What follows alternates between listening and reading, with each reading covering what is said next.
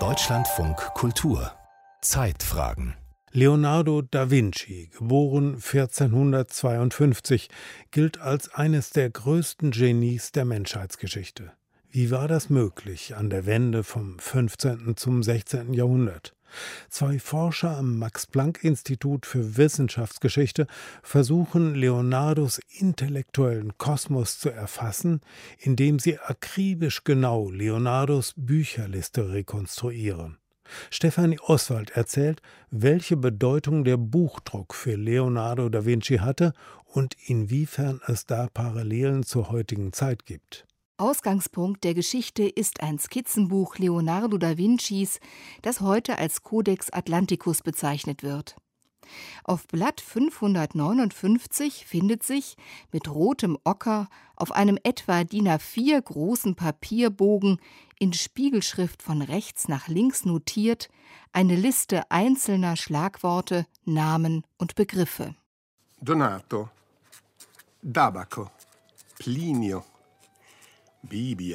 das ist eine von Leonardos Bücherlisten. Sie umfasst Bücher, die Leonardo wahrscheinlich besaß, die er vielleicht gelesen, verliehen oder sich ausgeliehen hat oder die er sich auch nur beschaffen wollte. Die Liste beschreibt einen Teil seiner Bibliotheca Perduta. Perduta, also verloren. Die Bibliotheca Perduta bezeichnet die verlorene Bibliothek Leonardo da Vincis sie zu rekonstruieren und damit neue Erkenntnisse über das Leben und die Arbeitsweise des frühneuzeitlichen Universalgelehrten zu gewinnen, ist Ziel eines Forschungs- und Ausstellungsprojekts des Berliner Max-Planck-Instituts für Wissenschaftsgeschichte von Jürgen Renn und dem Technologie- und Wissenschaftshistoriker Matteo Valeriani. Also Leonardo da Vinci war ein äh, herausragender Wissenschaftler und Ingenieur. Und dadurch, dass wir seine Bibliothek rekonstruieren können, können wir erstmal sehen, inwieweit seine Errungenschaften in Verbindung mit dem Wissen seiner Zeit standen. Inwiefern war der 1452 geborene Leonardo da Vinci ein Genie? Weil er für sich allein auf geniale Gedanken kam? Oder weil er als hochbegabter Ingenieur, Architekt, Bildhauer, Maler und Autodidakt aus dem Wissen seiner Zeit schöpfte? Wissen, sagt Jürgen Renn, Direktor des Max-Planck-Instituts für Wissenschaftsgeschichte, verbreitet sich zu Leonardo da Vincis Zeit in einem Tempo wie nie zuvor. Erstmals wird es möglich, private Bibliotheken anzulegen. Und was eben auch an Leonardos Bibliothek faszinierend ist, es ist eine der frühesten Privatbibliotheken überhaupt. Denn Leonardo war ja kein Fürst, kein Bischof, kein Papst, der sozusagen eine Institution repräsentierte, sondern er war letztlich ein Privatmann. Und eigentlich erst die Verbreitung von Büchern und auch die Zugänglichkeit durch den Buchdruck macht es überhaupt möglich, so eine Privatbibliothek zusammenzustellen. Donatus vom Abacus, Plinius, Bibel über Kriegswissenschaft, Spera, Jean Mandeville, Aesop, Petrarca. Etwa 200 Werke verzeichnet Leonardos Bücherliste auf insgesamt fünf Manuskriptseiten. Nicht alle Angaben sind eindeutig.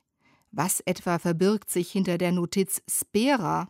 Mit Sphära hat man in der Zeit von Leonardo einen bestimmten Wissensbereich gekennzeichnet. Und zwar einen Wissensbereich, das mit Kosmologie und Astronomie zu tun hat. Dazu gibt es ein bereits im Jahr 1230 entstandenes Lehrbuch, das das antike Wissen zur Kosmologie zusammenfasst und mit Wissen aus dem arabischsprachigen Raum kombiniert, sagt Matteo Valeriani. Und zwar den Tractatus de Sphera von Johannes de Sacrobosco. Dieser Text war allerdings schon im 13. Jahrhundert geschrieben äh, an der Universität von Paris für die Studenten und dann wurde weiterhin verwendet bis zum 17. Jahrhundert. Damit aber haben die Wissenschaftlerinnen und Wissenschaftler nur einen Teil ihrer Frage beantwortet, denn die Sphära kursierte zu Leonardo da Vincis Zeit in unterschiedlichen Versionen. Um genau zu erfassen, aus welchen Quellen Leonardo schöpfte, wollen Sie wissen, welche Fassung hat er wohl benutzt? Die Frage ist nicht banal, wenn man sich die Geschichte des damaligen Buchdrucks vergegenwärtigt. Heutzutage gleicht die sechste Auflage eines Lehrbuchs bis auf kleine Änderungen seiner ersten Auflage. Zu Leonardos Zeiten veränderten die Buchdrucker, Verleger und Herausgeber den Text auf vielfältige Weise. Als Editoren kommentierten und bebilderten sie den Text, schrieben ihn um und kombinierten ihn sogar mit Texten anderer Autoren. Deshalb gibt es auch keine zwei identischen Sacrobosco-Editionen. Aufgabe der Forschung ist es, aus den insgesamt 42 gedruckten Sacrobosco-Editionen, die zu Leonardo da Vincis Zeit kursierten, die eine herauszufiltern, die er mutmaßlich besaß. Zuletzt, so Jürgen Renn, blieben zwei Fassungen. Die poetische, aber wissenschaftlich etwas naiv anmutende 1435 verfasste und 1475 gedruckte Ausgabe des Seidenhändlers Gregorio Dati und die 1490 in Venedig veröffentlichte Ausgabe des Druckers Ottaviano Scotus, ein avancierter technischer Text, der in Richtung einer spezialisierten modernen Astronomie geht. Jürgen Renn und Matteo Valeriani. So, und jetzt kann man sich überlegen, was passt eigentlich besser zu Leonardo? Zwischen den zwei Möglichkeiten haben wir uns für das Buch von Scotus entschieden, weil wir glauben, dass das Buch viel mehr verbreitet war, dass viel mehr Exemplare davon gedruckt worden sind, dass es zugänglicher war für eine Person, die gerade nicht in Venedig wohnte. So wurde durch akribische Forschungsarbeit die Zuordnung einer Notiz zu einem konkreten Buch getroffen eines von vielen Details bei der Rekonstruktion der Bibliotheca Perduta, einer Rekonstruktion, die vor allem eines zeigt. Leonardo partizipiert also an diesem gesamteuropäischen Wissensbestand zur Kosmologie. Er wird in seinem Bestreben, sich das Wissen seiner Zeit anzueignen, beflügelt durch den Buchdruck. Bücher, die bisher nur in handgeschriebenen Fassungen und an einzelnen Universitäten zur Verfügung standen, wurden nun in großen Auflagen gedruckt. Das Wissen wurde allgemein zugänglich gemacht.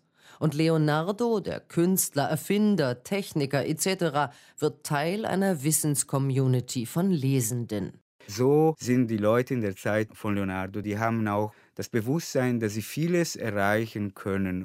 Leonardo da Vinci entwickelt mit Hilfe seiner Lektüren neue Ideen, die er so komplex notiert, dass sie Jürgen Renn an heutige Hypertexte erinnern.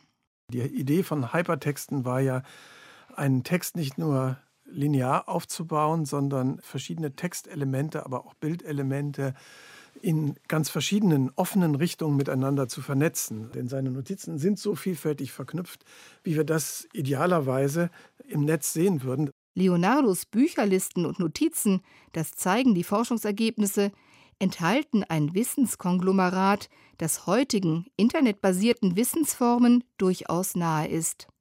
Man solle sich, sagt Jürgen Renn, vom vermeintlich geniehaften Leonardo da Vincis nicht einschüchtern, sondern sich von seinem Umgang mit Wissen inspirieren lassen.